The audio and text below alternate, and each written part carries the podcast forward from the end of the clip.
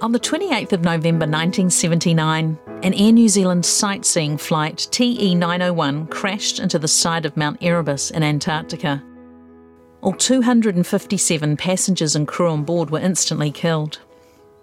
At the time here in New Zealand, it seemed like everyone knew someone connected to the tragedy. I knew someone too. Over the years, we've heard a lot of stories about Erebus, the cover up, the court case, the controversy. But here's some stories you might not know. Hi, I'm Lizzie Oakes, and when I was 10, I lost my nan, Muriel Florence Rose Harrison, to Erebus. 40 years later, I'm a broadcaster, and on this podcast, Erebus Engraved on Our Hearts, I'm speaking with others whose lives have been impacted by the disaster. Episode 5 Premonition. Paul Gilbert was at primary school when his papa Peter Tanton took the trip to Antarctica to celebrate his 60th birthday. But the night before flying, Peter had a troubling premonition. So it's great to have you here on the podcast today, Paul. Lovely to meet you. Thanks for the invitation. And uh, so you uh, lost your lovely pop on the flight. Can mm. you tell me about? Is it Papa Pete? Uh, yeah, well, we used to call him Papa. That's right. Yeah, yeah. that was his fam- family and childhood memories of running around. Um, one of his many talents was as a landscape gardener, so running around his garden up at Little Manly, um, uh, up on the Whangaparaoa Peninsula, um, was Popper. Yeah, that's right. It was his 60th birthday present uh, to go on the flight, and he took his best mate with him. Mm. And so um, so yeah, Peter Tanton was, was uh, uh, his name, um, but known to us as Popper as the as the grandchildren. So, what kind of things was he into? Obviously, he was into landscape gardening. What sort of adventures did you have with him? Well, he he was uh, many things in his life. Um, the first sort of career he had as a young man was uh, he got called up into the RAF and served as a pilot in World War II and flew 30 missions over occupied Europe as a bomber pilot. Wow. Um, which wouldn't have sat well with him because he was a very loving man and he didn't like the idea of, of hurting a bee. So dropping bombs on people was probably not very high up his list of priorities. Um, and so that was his first career. Uh, he was a decorated war hero. He um, actually flying a bombing run over Lille in occupied France um, got uh, some um, anti-aircraft aircraft um, damage to to one of the wings of the plane.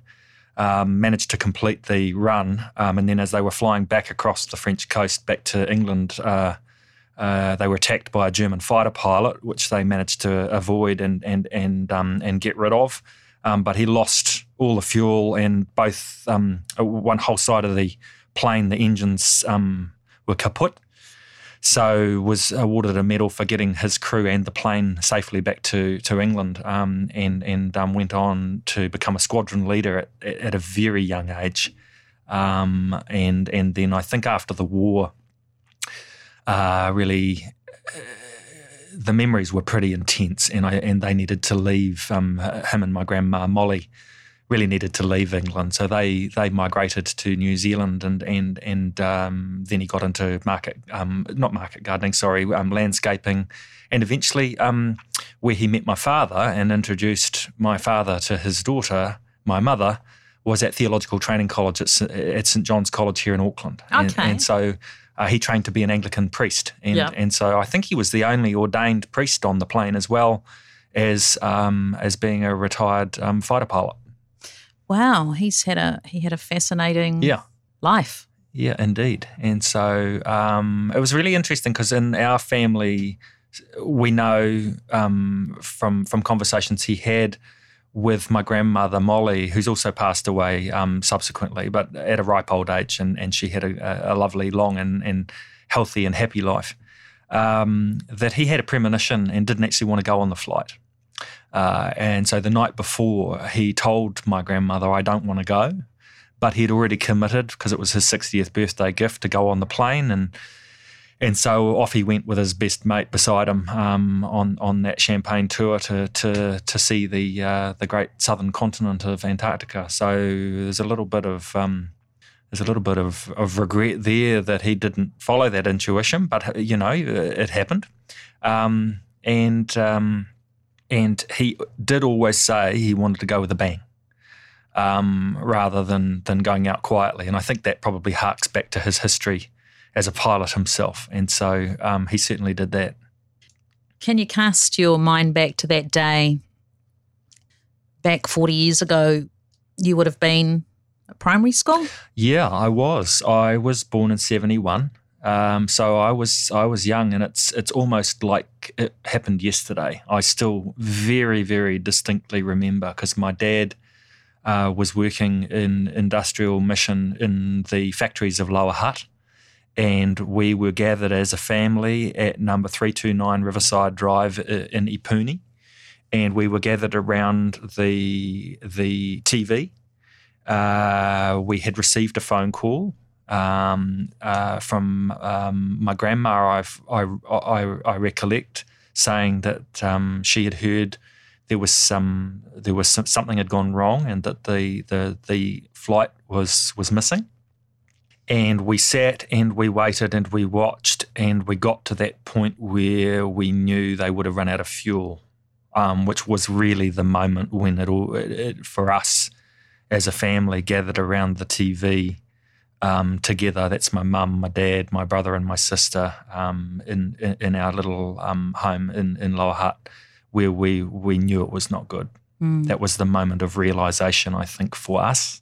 You know, obviously as families that have been impacted by this. We've all done some of us some some reading and uh, of of the various reports that have come out over the years in terms of the background detail about um, the sequence of events that actually occurred, um, and and even just recently, you, you, know.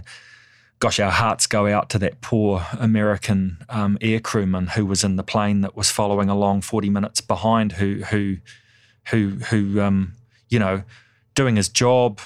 They had a chat with the pilot. They knew that they were 40 minutes behind. Air New Zealand gave their their their coordinates.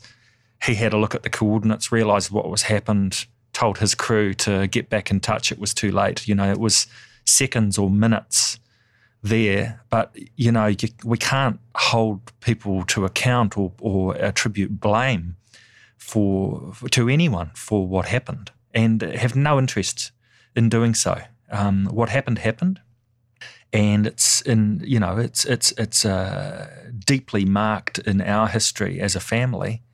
Um, but really, we've come to the point of acceptance and acknowledgement, and and and forgiveness, and now it's time for remembrance and celebration of those lives. So, as a family, really, what we would love to see is is a a, a, place, a memorial where we can gather and pay our respects, uh, and to remember those that we all lost, and to celebrate those lives um, mm. because they were rich lives. Many of the people who were on the plane had lived full lives. They were, you know, the I think the average age was reasonably past halfway. I don't know the, you know, but certainly that was our experience, and so um, we'd we'd love to have a, a, place where we can gather on on birthdays or, or, or, significant events and pay our respects and remember those that we lost. And so that's what we're hopeful for at this point because we've been waiting forty years. Mm. Paul, in an earlier conversation that you and I had on the phone, you indicated to me that um, the 2009 memorial, I think 30th I can work that out. And um, that that was quite a significant moment for you in your journey with Erebus. Can you tell me about that? Yeah, I think that was the one at Air New Zealand here in Auckland, and um, I think Rob Fyfe was the CE at the time, and and and I remember meeting him that day, and I remember him apologising. And I know there's a, a wide range of views from different members of different families, but for me personally, I found that helpful. I'd actually stopped flying in New Zealand um, for many, many years because I felt there was an ongoing denial uh, that, that that we all had a part to play, and and and um, Air New Zealand was a part of that, you mm. know, and and um, and so it really for me was uh, helpful in allowing me to let go of some of that stuff that I'd been holding on to. There was a bit of anger there um, that there'd never really been an acknowledgement. You know, and I understand all the reasons for that. You know, um, and you know, in the background, you've got international passengers sitting on an Air New Zealand plane owned by the government who have got no insurance. So you're sitting as the Prime Minister of the time being advised by your lawyers and your accountants that if we admit liability here, we're in real trouble financially. Could have bankrupted the airline for all I know. So what do you do when you when you've got all of these uh, voices coming in over your shoulder as the as as the airline as the prime minister? You know, there's a lot of complexity going on there. Mm. Uh, get that, you know, but at the end of the day, uh, it was really helpful to have that moment in time at Air New Zealand there and that acknowledgement. Um, I think with the passage of time, um, that's helped, and I and and I think that the next stage for all of us, you know, I was at the uh, there was another event more recently at the Dalmatian Centre with. Uh, with the mayor and Ngāti Whātua and the prime minister, uh, another really wonderful event and gathering of, of, of not just the families who've been impacted, but also the people who who were part of, of, of the ice operation. Uh, yeah, so that was the 39th anniversary, wasn't it? That was that was last year. Yeah. But yeah, that tell me about that. Well, I, I just I, I sat at a table with families who'd flown in from France and the UK and and and I just thought it was a very, very special and honest and good occasion. And there was a seminal moment on the day where we were kind of going through process and we had the Ministry of Culture there and they were talking about how we were going to do the memorial and it was very procedural. And then uh, a man, I sorry, I, I, wish I could remember his name, but he moved me deeply. He just took the whole conversation to a, a profoundly deeper level, which was where we really needed to go because he'd lost both his parents on the flight. And, and it came about as, in a way, his reaction to being told by the Minister of Ministry of Culture that there were going to be six good people on, on the board deciding on the memorial, but none of them were going to be family members of, of, of those of us who were impacted directly by the Erebus uh, accident.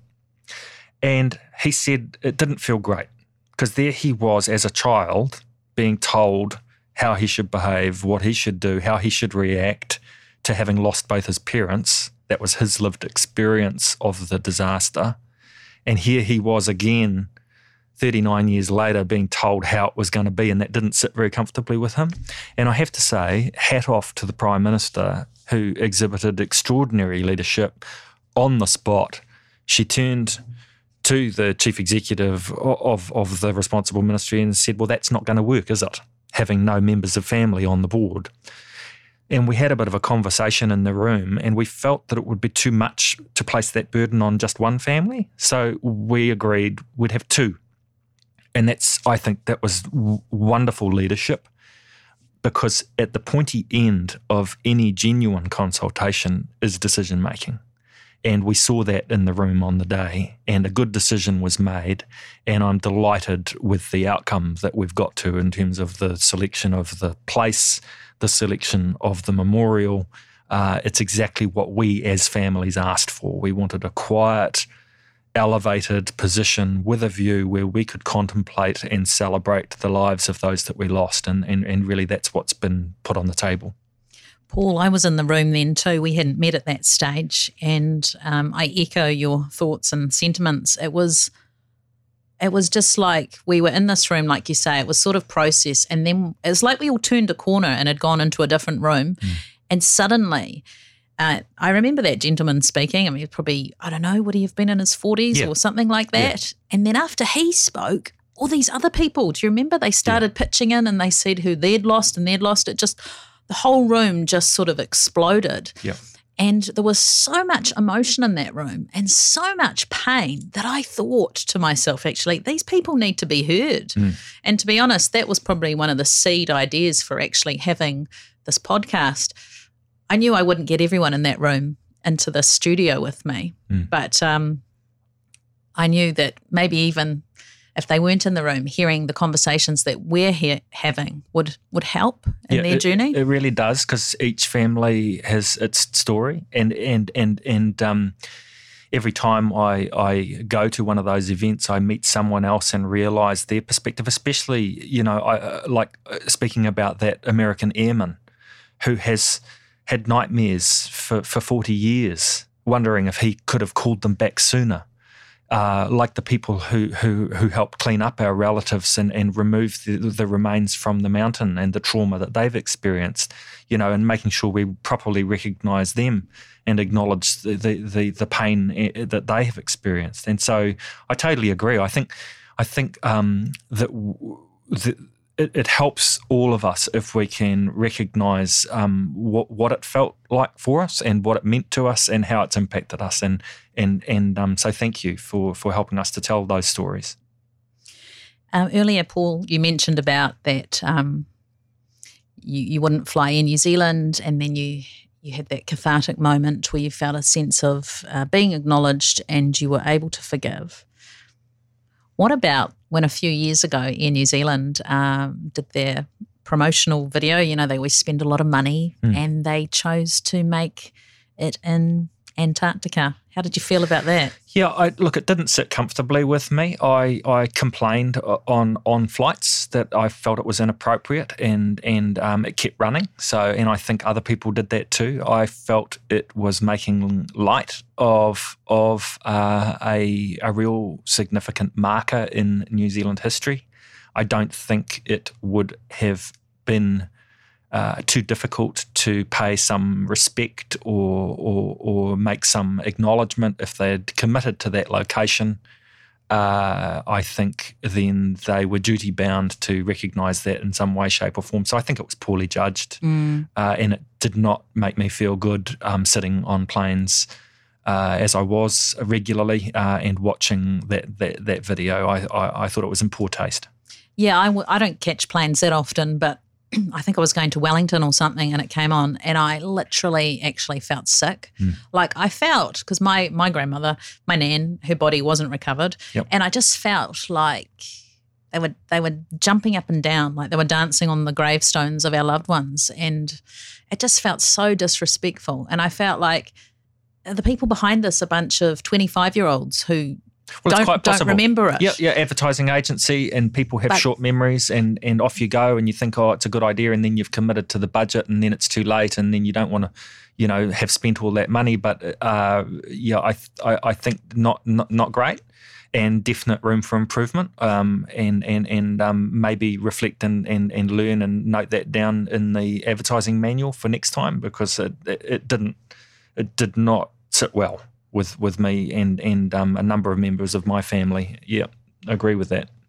Paul, did any of your family get to go to Antarctica? The trips that were put on? No, no. So that that's kind of part of the point in terms of the r- strong focus that that I've got and other members of my family have got and other families have in terms of what do we do where do we go? Because we can't all afford to fly to Antarctica. I don't even know how you would go about doing that unless unless I mean it was great that some some people did get to go, but for others of us who can't afford to do that or didn't have the opportunity to do that, where where do we go? Because mm. I know there are a few other small specific memorials for specific purposes in a, in, in a few places around the country. Um, you know, for the air crew, for example, um, I, I, believe there's a there's a place out near the airport. For some others uh, at Waikumete, there, there um, in terms of, I, I, think, were those servicemen? I'm not sure. Um, that was for those who weren't identified. So, Th- right. So, so like, my, so my nan's out your there. nan is there, right? I've, I've been there couple of times in my life. I don't, I, I just can't even identify with it. Yeah. So I realize i have never taken my teenage son there. You know? Yeah, I'm not sure I want to go to a cemetery. Mm. That's not the place. I uh, uh, and so so a a as we said as the families. Uh, a place where we can see the names of our relatives, a place that represents all of those people the crew, the pilots, the, the, the, the, passengers who were on the plane. A place of quiet remembrance is what is what we really feel we need and we want. And um, whilst we understand um, there's there's some local resistance, it's quite funny. I, I was uh, I was on the phone this morning having a, a, bit of a laugh about this with the people from the Ministry of Culture and Heritage because I um, after Lower Hutt moved and lived in Parnell So the proposed site for the memorial uh, literally is my back garden and was was a place where I regularly visited because uh, Dad's connected up with the Anglican Church and there's in Judges Bay there across across the bay from the site. There's a lovely little Anglican church and it's an elevated, beautiful position, and it totally meets the brief. And we have the blessing of Ngāti Whātua uh, or Ōrākei as, as mana whenua for the area, and, and, and we have the approval of, of uh, uh, the council, and, and the park is named after the mayor, who was the mayor of Auckland at the time of, of the of the accident and and so ticks all the boxes in terms of all the comprehensive research that was done of families saying, well, what do we want? Uh, and and where do we want it? Well, really, Auckland is where the plane took off from. So uh, I appreciate um, that there is, is a, a, group that feel it, it, might be better located in Christchurch, which was the anticipated return fuel uh, refueling stop. But uh, the vast majority of people who were on the flight boarded in Auckland, um, left from Auckland, and, and and I think it's a great spot and and and a great proposal, and we'd love to see it there. And so uh, I'm very hopeful that we can encourage the good people of Parnell to share their park with us and, and allow us to to to have the monument we've been waiting 40 years um, to have. Do you feel like for you and your family, you've you've talked a lot about sort of working through it and forgiveness, would that be sort of the final chapter? Yeah, I think that gives closure. I really do. I think um, then we've all got the opportunity to to go uh, and, and and sit and to celebrate the lives of our loved ones and to remember them. And uh, and I, I, for me personally, I, I can only speak for myself in this context. That would feel uh, like closure and like acceptance and and and moving on and and uh, would would give me a great sense of peace. Um, Peter, my granddad, was a man of action, and I can hear him saying. Holy cow, it's taken you 40 years, really? Because my, my greatest memory of him is a little bit like that Mayor Shadbolt with his with his concrete mixer and, and, and his wheelbarrow um, Papa was forever building stuff. You'd have a you'd have a conversation over breakfast about a new path in the garden. It'd be done by sunset. Wow! And so it would be driving him nuts, thinking that we've taken forty years to get the names of him and his best mate and all the other good people who were on that plane uh, recognised appropriately.